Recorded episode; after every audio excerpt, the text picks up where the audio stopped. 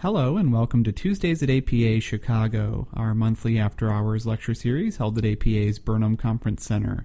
My name is David Morley. I'm a senior research associate at A P A and host of Tuesdays at A P A Chicago. You can find information on previous and future presentations on A P A's website, w w w dot planning dot org, under the section called Events. And that's where you can also find selected past programs as podcasts. A P A's Community Planning Assistance Team, or C PAT, program provides pro bono planning assistance to underserved communities.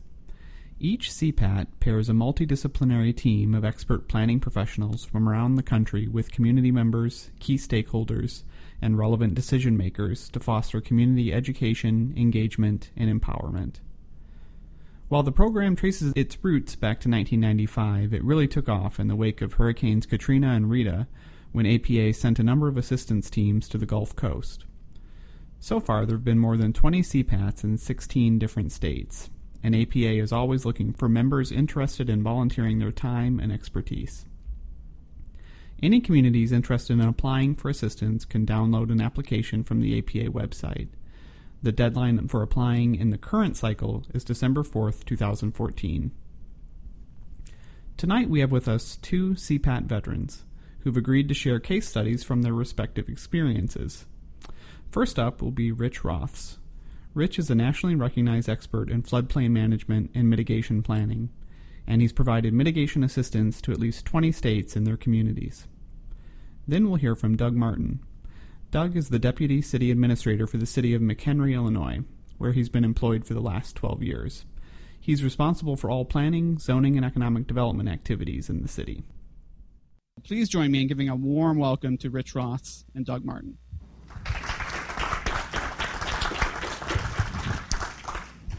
Thank you.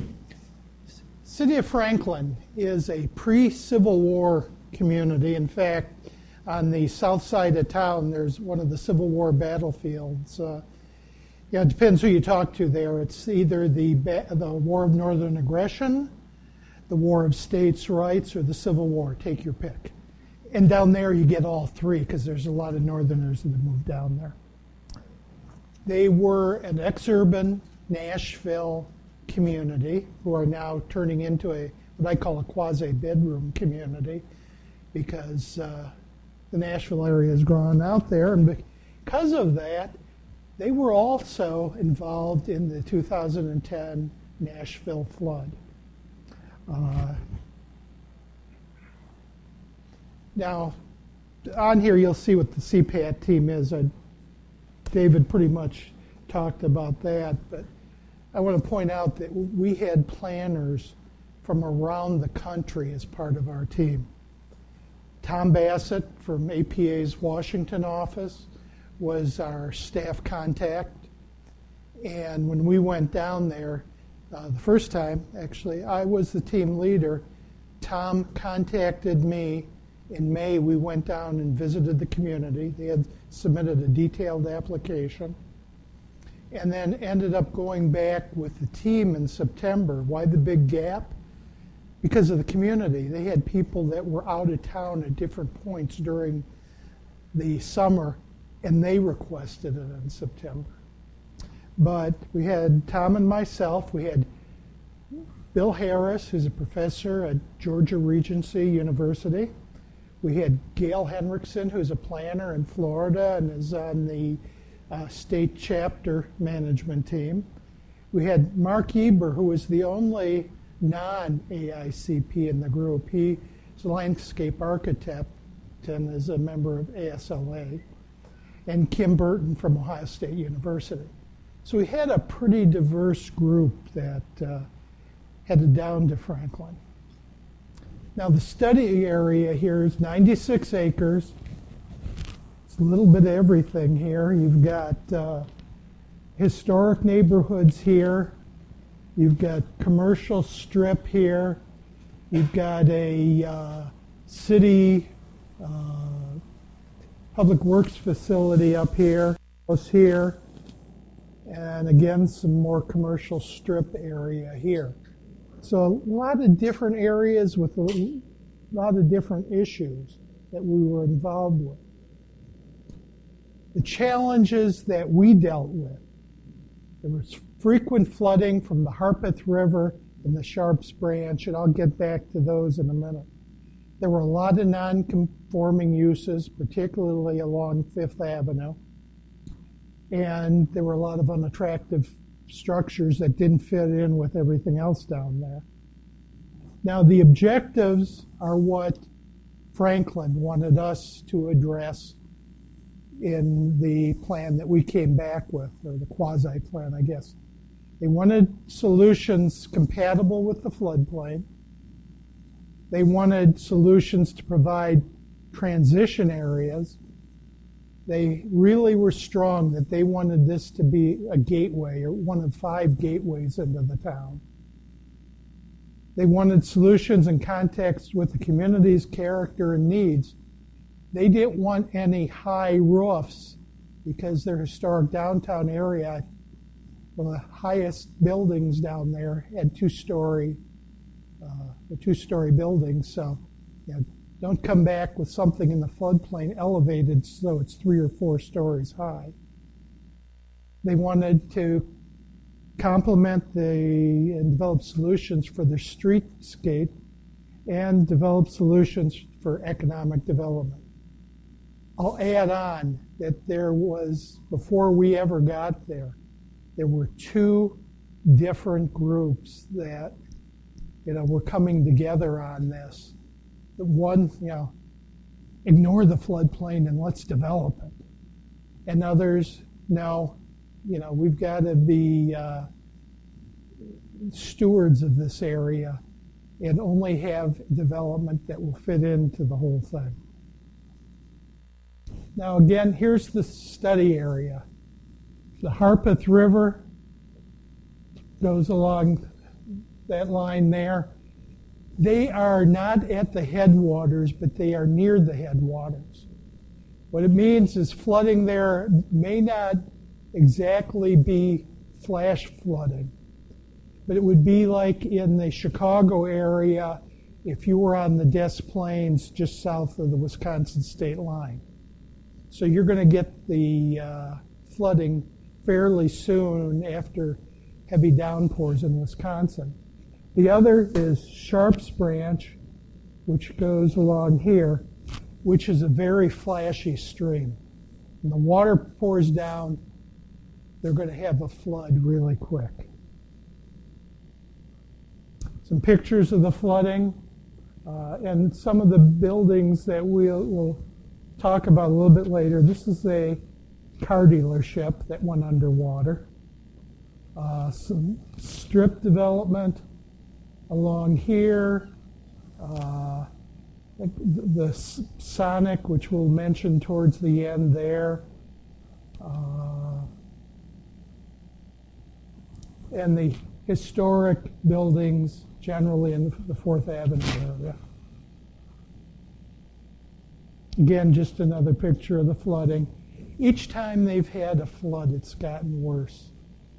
And although I never like to predict anything, I think it's going to get worse because this whole area is developing uh, out of the Nashville urban area. Uh, a lot of development going on. What did we do? When we got there, or actually before we got there, we requested reports, plans, regulations. The first morning we were there, which was Monday morning, we did a driving and walking tour, not only of the study area, but other parts of the town so that we could get a feeling for the town. And then we started work sessions and research. The first thing we did was meet with city staff. Uh, you name it, I think we met with them, including the Nashville area water utility and uh, everybody else. Luckily, we got them to come and visit with us. Uh, one thing I didn't mention at the beginning, Franklin paid for our travel costs. We donated our time. So it cost Franklin overall about eleven thousand dollars. which included airfare, and Mark coming from California was the worst.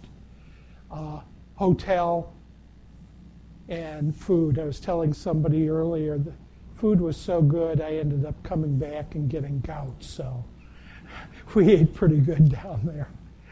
Uh, we had a number of uh, stakeholders meetings, seven of them on Monday and Tuesday.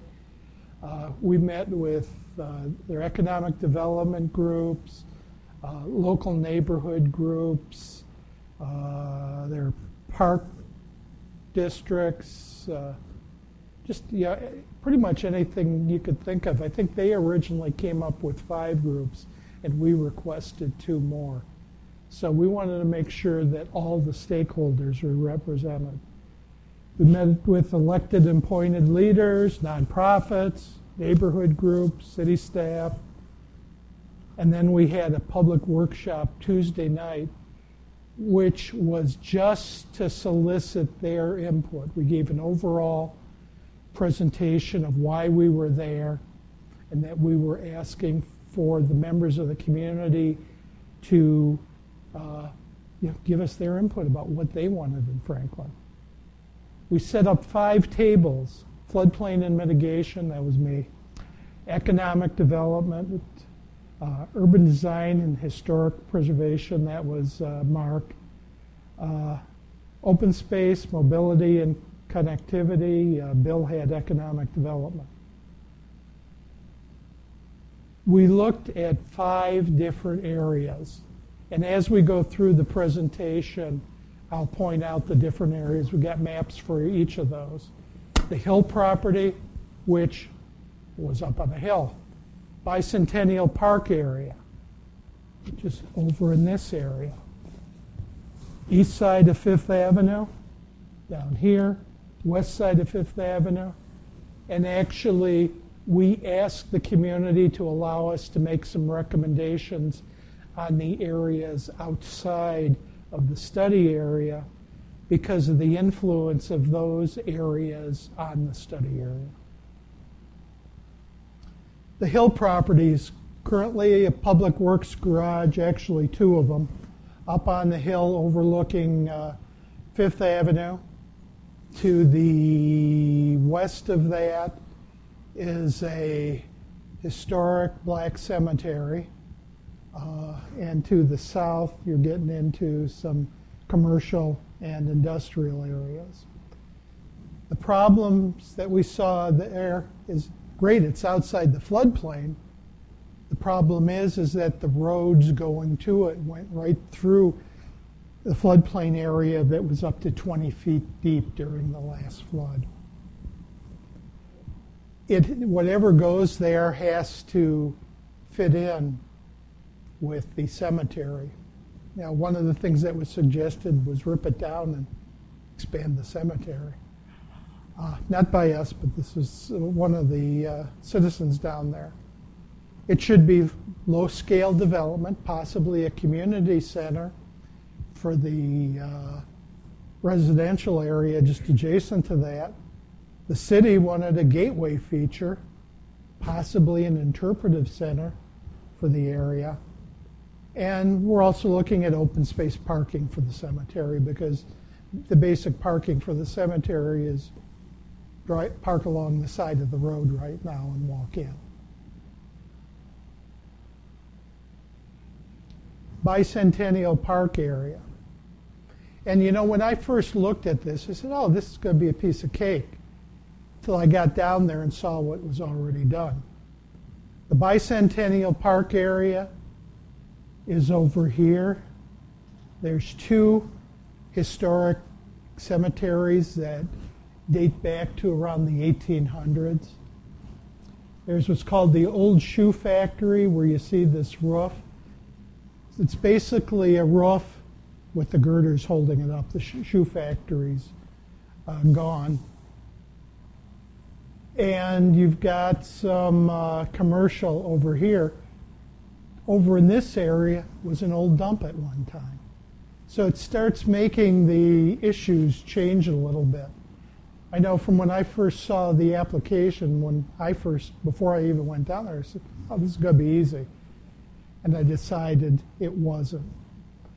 What we looked at is putting pervious parking on the site, both for the users of the uh, park, for the cemeteries, and uh, possibly for a couple other things that happened down there.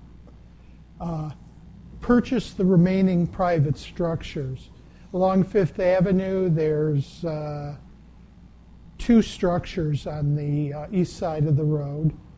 There's also, if you go one street in to Fourth Avenue, there are a couple commercial structures. There's a uh, vacant building right now, and the other one was a nursery. Uh, it will probably be there for some time, with, but we suggested as a long-range plan they take care of that. Possibility, putting a nature center in there, redevelop French's, which is a boot shop on Fifth Avenue, but anything that goes in there should be elevated. Again, possibility of a visitor center. A gateway feature, you know, something that says you're coming into Franklin and here's what Franklin is. They're building the park, they're putting a new road in, but they don't have the whole thing planned out. We said, you know, finish the park plan. You know, we made some suggestions. There's a bike trail along the Harpeth River. We made some suggestions regarding the bike path. Uh, Connect the park and the cemeteries. The cemeteries are both surrounded by uh, rock fences. Uh, and people do wander throughout there. It's not like, you know, a cemetery here where you only get the people that uh, have families buried there. I didn't see a headstone that was under sixty years old while we were walking through there. Uh, trailhead bike uses, extend the bike path.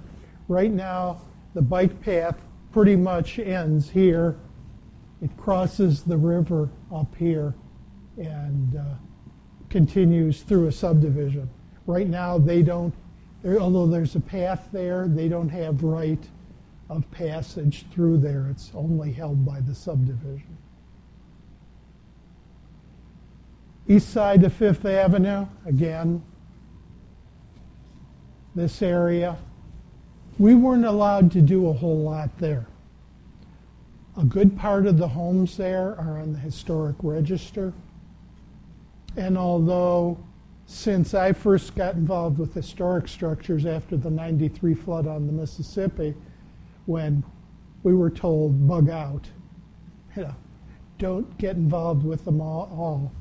Uh, Department of the Interior is now taking a more, more proactive stance rather than seeing buildings demolished by nature, on doing some uh, preservation work in those structures. Uh, Franklin didn't want to talk about it. In fact, at the public meeting we had, some of the residents wanted to Yeah, suggest to us what we can do. So we did that, but it's basically uh, on a person-by-person basis.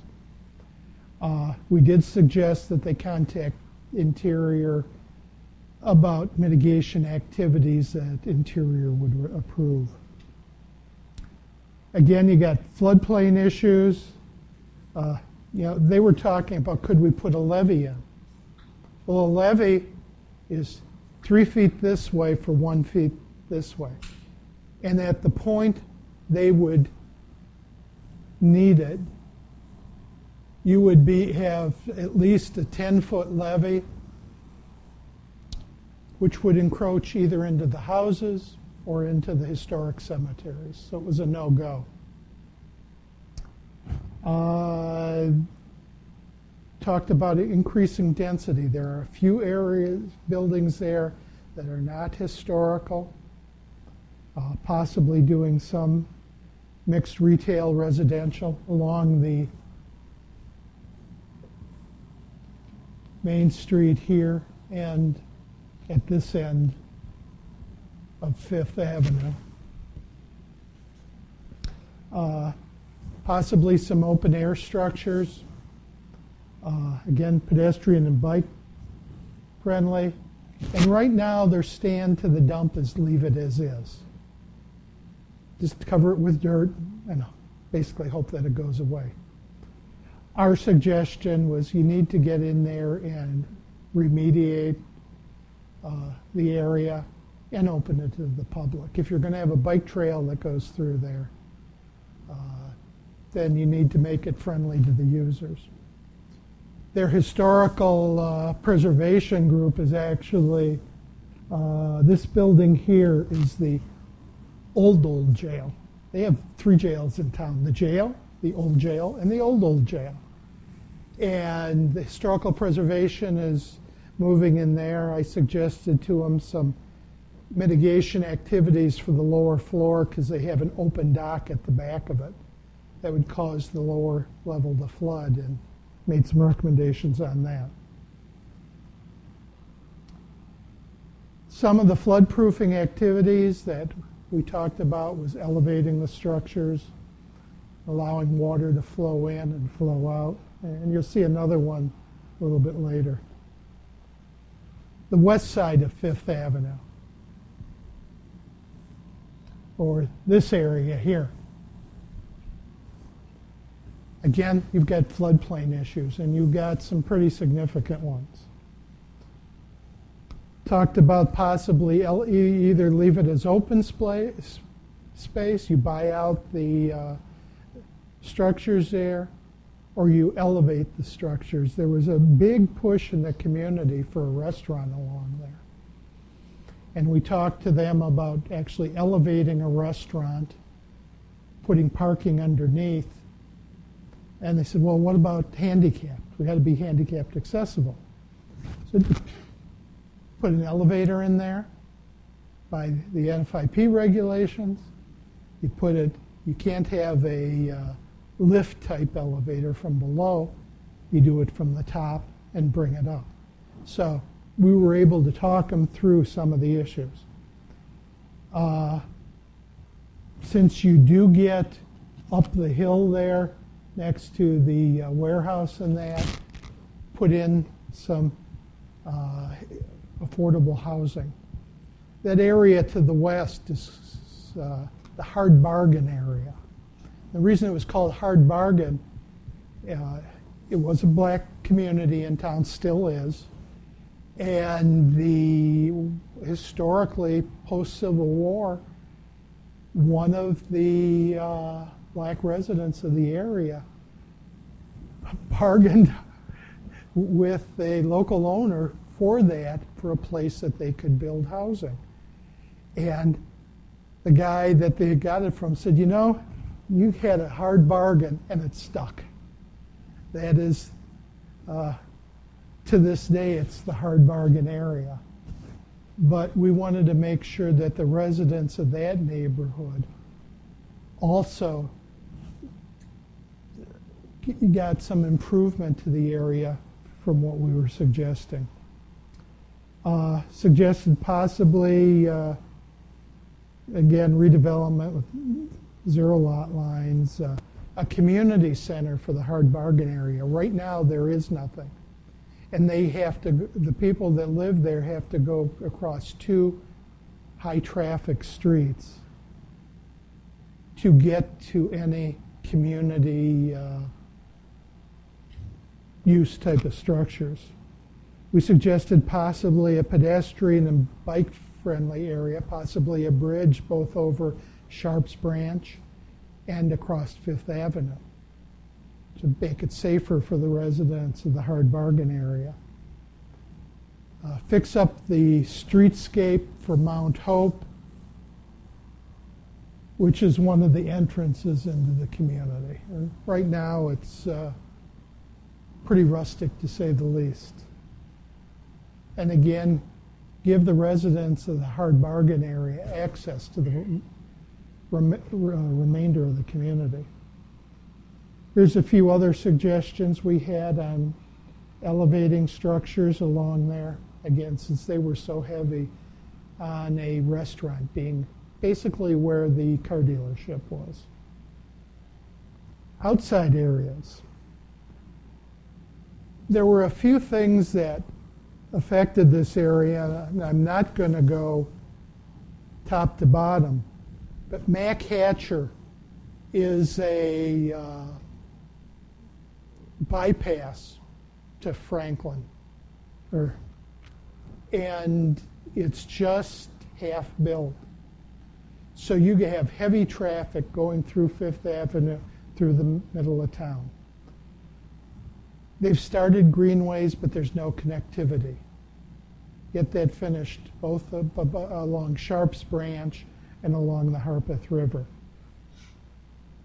Have some active recreational uses and park and ride activities to bring people in out of the area.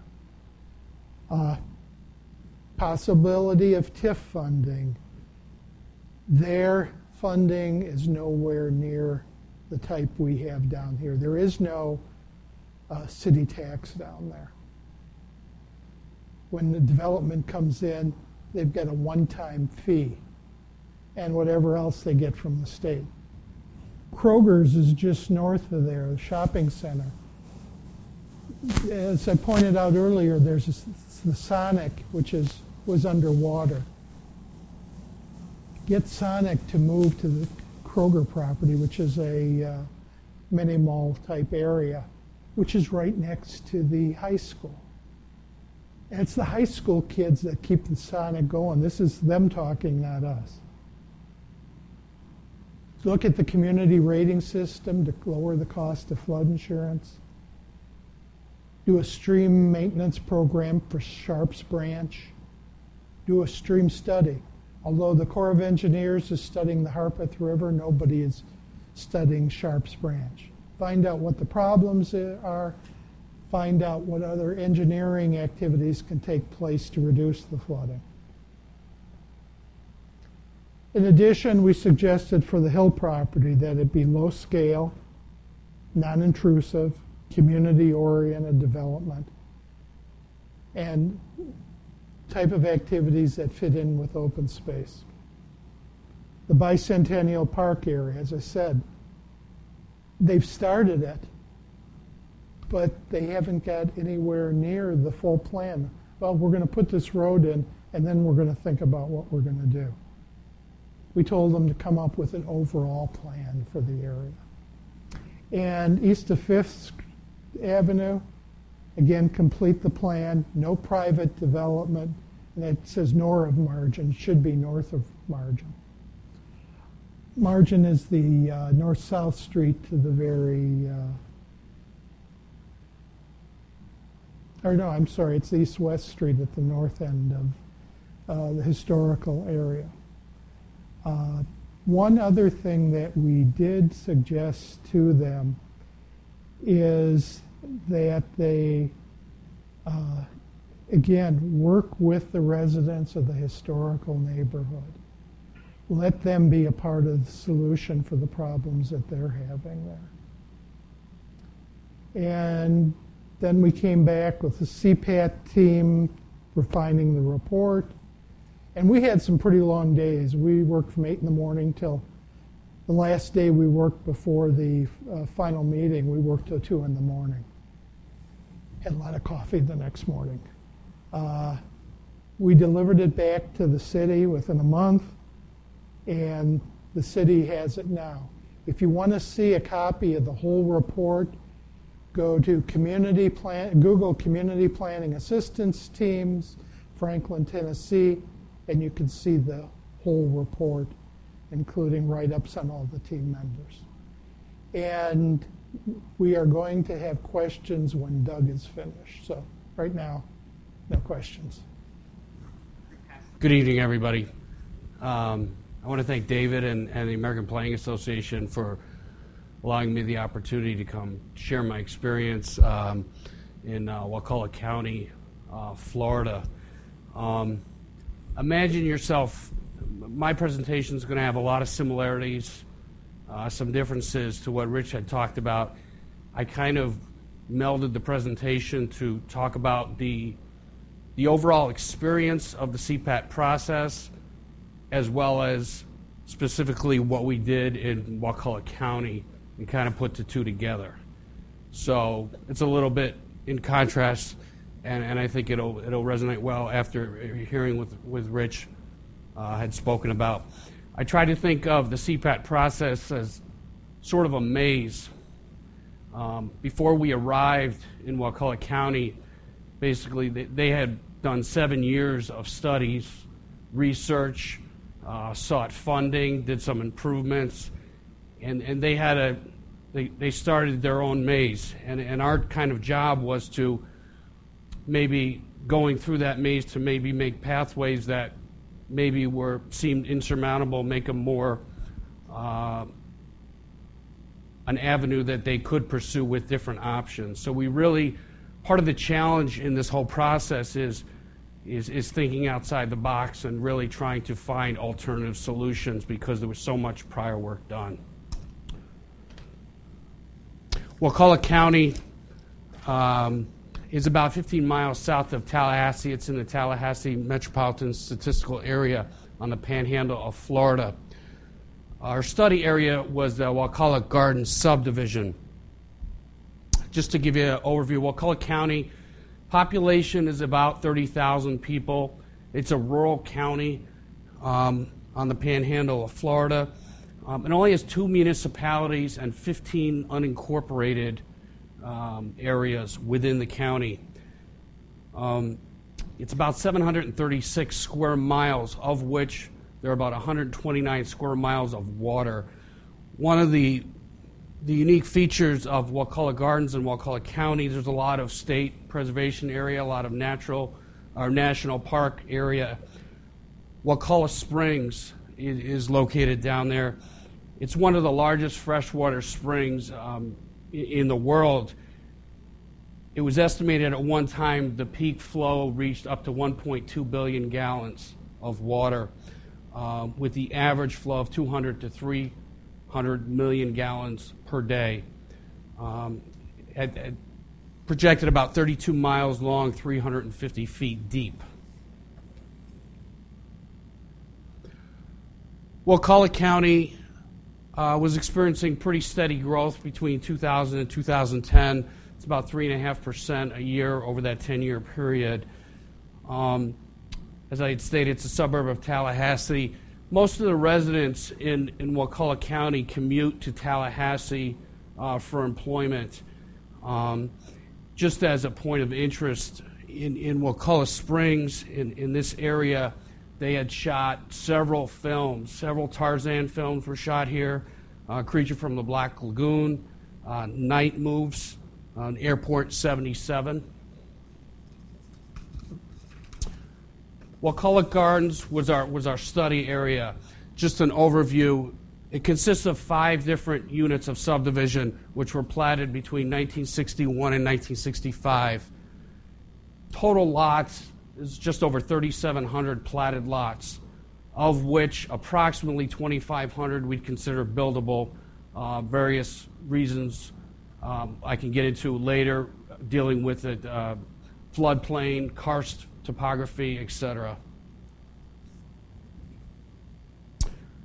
There were, at the time, September twenty twelve, nine hundred seventy existing residences. The lots are about five thousand square, square feet. The, the homes ranged from approximately nine hundred to thirteen hundred square feet. And an estimate, um, I calculated this manually, it's about five hundred fifty-five acres. I'll go through quickly all the different plats so you can get an idea of, of the density of this subdivision. I want to go through a lot of the background that was done prior to, to our team arriving in Florida, because it's an integral part of the C PAT process, and it really saved us a lot of time, and a lot of this work and study was already completed, which at the same token it was a challenge because a lot of things were already looked at and studied, and it was our job to kind of take all that and maybe offer ways to expand on it or alternative options. Um, everything from a spe- special flood basin ordinance, which re- required elevations Um, above seasonal high water for, for buildings or homes within the subdivision, comprehensive wastewater study was completed in uh, two thousand six. two thousand eight, there was a study to evaluate the feasibility of extending sewer, stormwater management. Uh, alternatives were looked at, uh, paving roads, and what kind of um, land acquisition cost there would be to, in order to facilitate a lot of this infrastructure work. two thousand nine, they did a stormwater study. These roads, as you'll see, um, are not paved. Um, in two thousand ten, uh, the county uh, received a, a grant. They applied thirty-eight thousand tons of gravel to the roads to improve um, circulation within the community, because a lot of these roads were, were prone to flooding and ponding, so to help with, with just getting cars in and out. Um, two thousand eleven, there was a floodplain study and a C R A assessment, or community redevelopment area.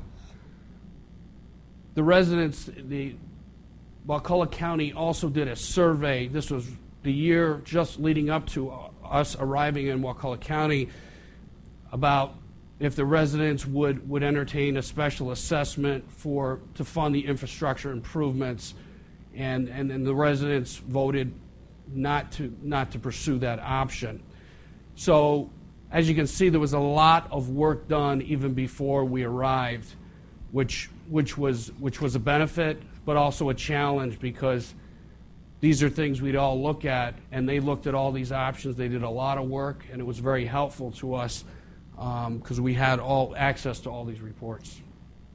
I'm going to go through the, the five different plats or units real quickly just to give you a Um, idea of kind of the, the density and the, and the lot sizes. Some of these are hard to see. This is uh, Unit one. This is Unit two. Unit three. Unit three's two, two different plats right there. And then Unit four is right there. And then that's Unit five. Project preparation, um, really important. Do as much research as possible before you arrive in the community, because the time spent in the community is very limited. As Rich had ta- talked upon, you really need to focus on what you can't do here, there, you, as far as meeting with residents, meeting with elected officials, special interest groups. Um, that's critical to project preparation. One of the things I tried to do before I went was to relate some of these challenges to similar experiences that I've dealt with in my community, um, that I've seen in other areas of the county that I work in, to come up and just try to brainstorm ideas. Once you arrive, there's several roles, I think, as a C PAT member that you'll you'll you'll play while you're there: political scientist, planner, engineer, Environment, environmentalist, facilitator, mediator, et cetera. So there's a lot of different hats you wear, and I think it really it lends itself to looking at this process as a holistic one. Specific challenges to this project: there's twenty-one miles of roads. I apologize. Some of the pictures. Um, it was raining when we got there, and I took them from the vehicle. So, but I think it'll give you an idea. Uh, the un. twenty-one miles unpaved roads. Flooding was a challenge because of the streets blocked. If it was ponded, you know, there might be trouble with emergency access, cars get stuck in mud, et cetera. Very narrow. Potable water. There's five units in the subdivision. Some of them were served through a private water system, but others were not. So the, the others that were not, these are five thousand square foot lots, on-site wells, on-site septics. So that's that's that was a big challenge. Um, what we tried to do in preparing for the project was to formulate a preliminary work strategy, everything from how we would present options using flip charts, uh, maps. Think of all the info you might need when you get there. Try to get all your data collected uh, so when you get there you can hit the ground running. The other challenges, uh, wastewater, as I had stated, individual on-site treatment systems, emergency management, code enforcement, um, abandoned homes, foreclosures. This area, like every other area in the country, was hit by housing recession. Um, that was just another added challenge that we had. The county had looked at providing all this infrastructure, stormwater, wastewater, water, roads. At that time, the cost was approximately thirty-four million dollars. And this was not the only overplatted subdivision within Wakulla County.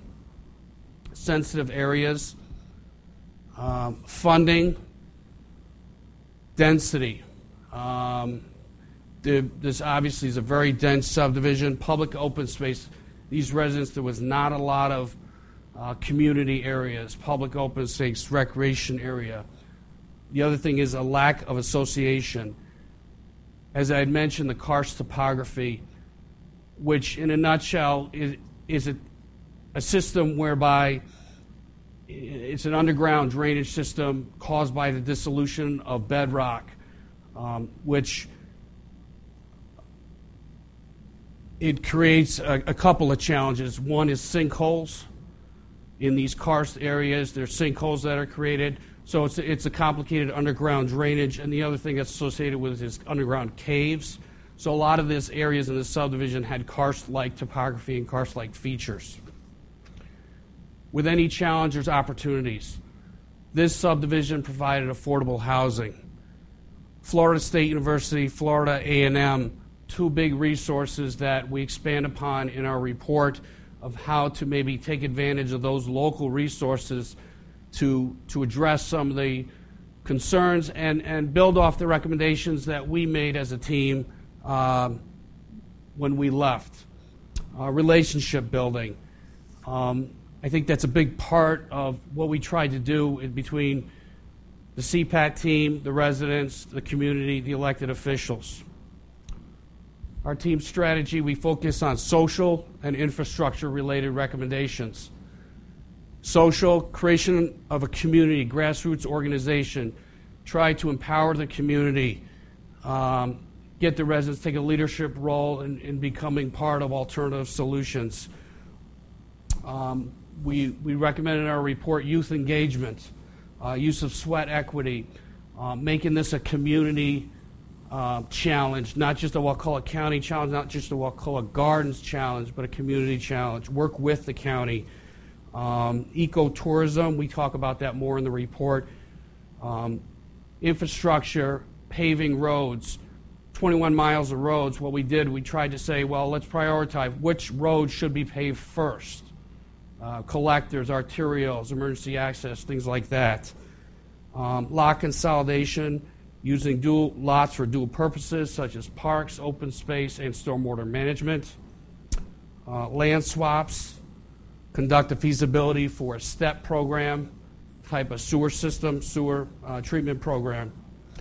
Community, um, as, as a C PAT, I think it's important to envision yourself as a resident, an elected official, a special interest person, put yourself in their shoes. Um, a challenge throughout this whole thing is really, like I said, you have to think outside the box. A lot of work was done.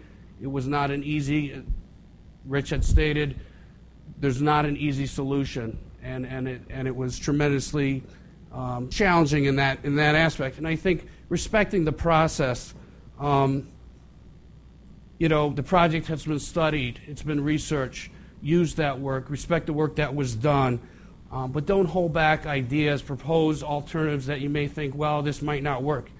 Put anything on the table, because at this point, I think I think that's the kind of mentality you have to have going in. The residents provide input.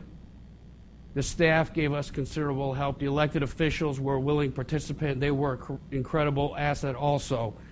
Um, and I think you got to kind of put all these groups together to try to bridge that gap and try to come up with, um, with a solution. I apologize. Uh, remain cognizant of your audience, because you're going from group to group, community meetings, meetings with elected officials, private developers.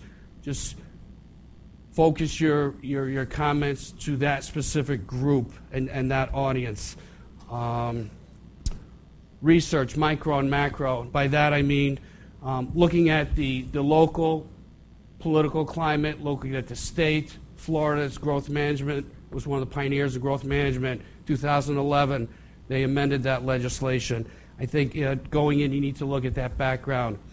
Um, as a C PAT, I think when you're on site, you're, you're doing a twenty thousand foot view of the of the community, of the issues.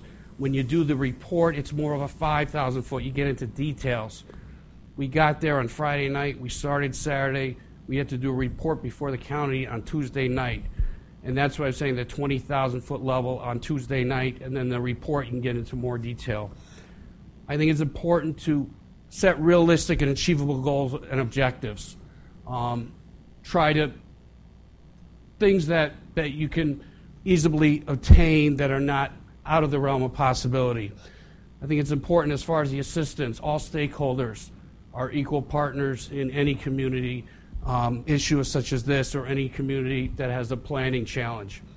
Consider all points of views, perspectives, building commonalities amongst stakeholders. Um, the emotions run high uh, during some of the meetings, but emotion equals passion, and I think that's a benefit, and that means p- people care, people want to be involved. Assistance, you accentuate, excuse me, accentuate the positives, build on what people agree on, assist to bridge gap between the differences, foster two-way communication, listen to all groups involved, important to remain objective to all groups while you're there, um, and try to facilitate collaboration amongst the stakeholders. Our team, again, was a very diverse group of individuals, and this is a great benefit of this program. You come from all areas of the country, and you have different experiences, and you have different knowledge, and you use different practices, and you put all these together to try to create a unique solution that maybe I didn't think of, or, or Darren, or David, Thomas, um, public, private sector. Um, so I think that is a great benefit to this program. You're putting a lot of people in different areas with a lot of different knowledge bases. I think it's important to capitalize on team members' experience, individual strengths. Each team member brings a unique perspective.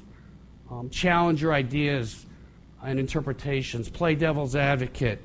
Um, test your theories, hypothesis. Why wasn't this thought of? Was it thought of? Why would this work or wouldn't it work?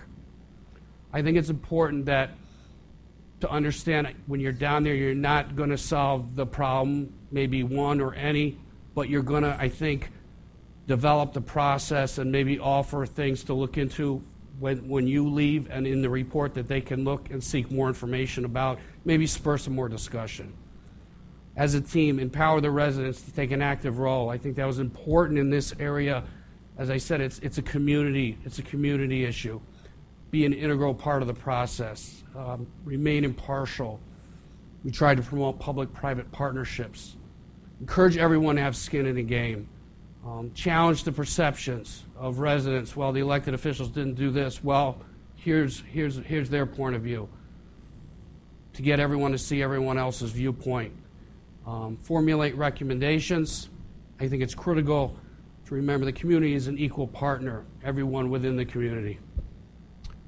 In conclusion, um, this is an excellent opportunity for planners and community seeking assistance. As a planner, a professional, it's professional growth, personal growth. I think it's a great opportunity to train for emergency response, disaster, disaster situations. You're put in a situation, you, you don't have a lot of time, you got a lot of data, you gotta come up with recommendations, meet with a lot of people in a short time period. This is a great training ground. It's, uh, I refer to it kind of like speed planning, which I, which I think is a, is, is a great benefit. Learn from the team members and community. Have fun. Um, it's a great experience. I met a lot of great people. Um, learned a lot of concepts like T D Rs that we put in our report that I, I don't think I've mentioned that while I've worked in Illinois. But we put that in because why not? It could be a potential solution. Planners, I'd encourage you to apply to participate in the program, and communities to apply for assistance. And then I just put, uh, this is the community planning assistant team page. This is our project. It was called the Wakulla Gardens Retrofit Challenge. This is the Wakulla Gardens, or I'm sorry, Wakulla County website uh, with the report at the bottom. There's a link to the report. And then there's links on this slide uh, presentation to the report and also to the uh, Community Planning Assistance Team page. Thank you very much. Let's have a round of applause for our speakers. And at this point, we are going to open it up to questions. And just as a reminder, if you can put your hand up, I'll come to you with the microphone so we can record your question for our podcast. First, I'm going to have a, a shout out to Rich, who we work with, for the same company. So nice job, Rich. Thank you. Uh, I was fortunate to go down to uh, Louisiana after Katrina. And I worked with a long-term planning group, if I remember that you were there, with hundreds of planners on here. And but they had as many ideas as they had planners on how to so, uh, solve the floodplain issues. But it seemed to come down to two schools of thought.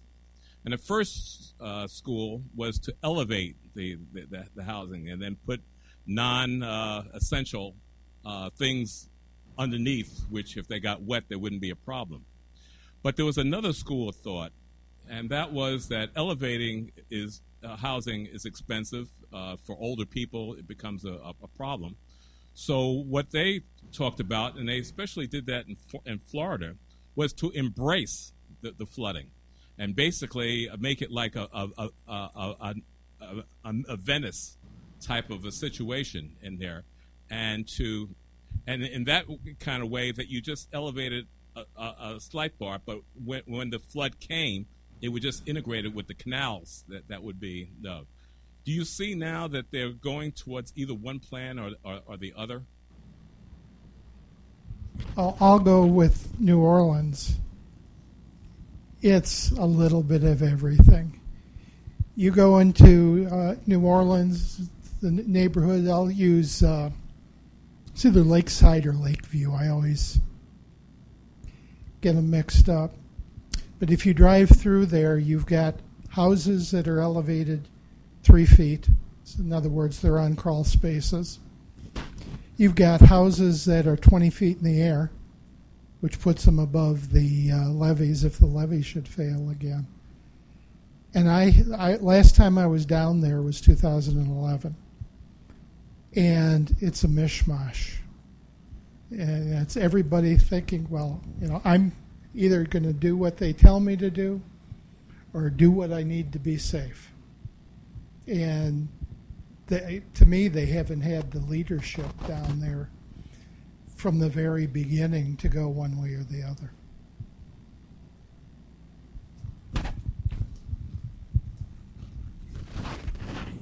Uh, this question is for Doug. At uh, Wakulla Gardens, you mentioned there were twenty-five hundred, more or less, lots that were developable. Out of that number, how many of them actually are developed?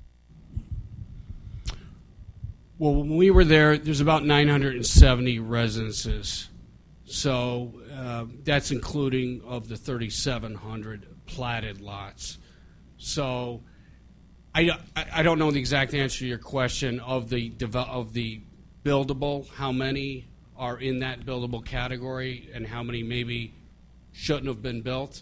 I'm not exactly sure. Um, but a lot of the lots that, that we looked at that I guess were not buildable were were in areas, low areas. Um, they actually, I don't know, plots identified the sinkholes, the karst topography, and those are what we were, were referring to as unbuildable or floodplain type lots. But I don't know the exact answer to your question.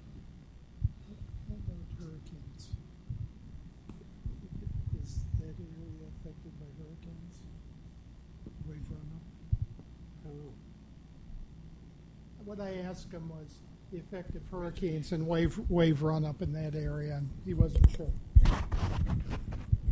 Uh, I've got a question for both of you, and uh, it's a two-parter. Uh, one is, is how much time did you spend with the communities, and what was the duration of, of the activity? Uh, I, I, I got an idea that, uh, Doug, yours went pretty quick.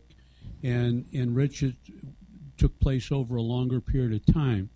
Um, second part in there, did you get into doing uh, any community surveys or charrettes or anything like that? Well, I'll start since I have the microphone. Uh, basically, the workshop that we had on Tuesday, I call it a quasi-charrette. You know, we talked about things that they could do. We sought their input, and a lot of those things went into our final report. Uh, team as a whole, we flew in there Sunday and flew out Friday afternoon. Uh, like I said, our work days were probably from eight in the morning till at least ten at night. The second last day, like I said, was till two in the morning. So l- intensive time periods. In my case, since I was the team leader, I was there two days longer, several months earlier. But also, you know, we had a lot of reading to do at home. To uh, we got maps, plans, ordinances, and the such. And after we came back, uh, we still had uh, some work to do to get the final report out.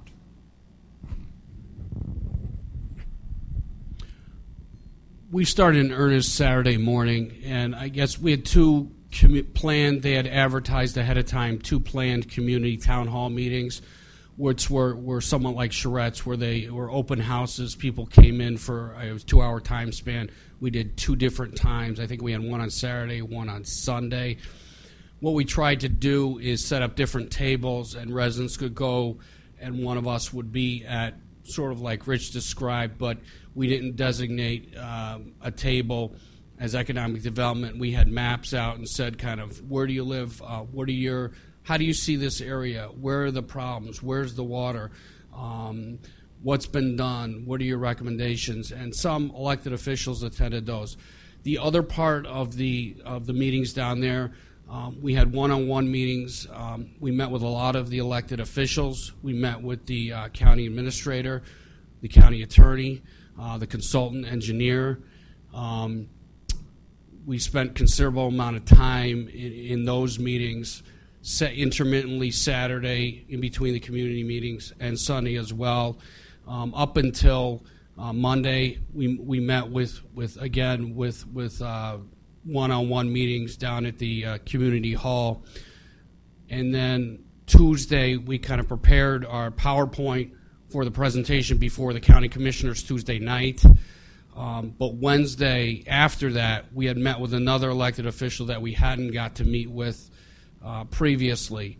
So it was a lot, it was two kind of group charrette type community town hall meetings, and then we, we tried to meet with as many individuals um, as possible, consultants, staff, engineers. And the whole time we were down there, the staff was great. They brought us information, we asked questions, um, and, and they constantly gave us what we what we needed to more research, et cetera. So um, we try to, like I said, do a broad brush overview, and the report goes into much more detail on these recommendations. Yeah, and to give you a little better sense of the total project time frame, every C PAT's different. Uh, as Rich was pointing out, it often comes down to community scheduling needs in terms of how long it is between the point at which a community is selected and then when the site visits happen and then when a final report is actually produced. Sometimes it can be all within the span of a few months, but uh, many of the C PATs play out over about a six-month time period where you have a community that's accepted, and then you do initial upfront research for uh, could be a couple of months. And then there, as both speakers point out, there's a few days of really intense site visit, and then sometimes the final report's coming right hot on the heels of that, and sometimes there may be Uh, some different things that the team wants to think about that come out of that final meeting where they're presenting their initial recommendations, and it might take a little bit of time after that to finalize a report that that's, that then's being delivered to the community. And what we tried to do in between all that is come back to where we were staying. We all sat around with laptops, and we all kind of worked on different areas or looked at different issues.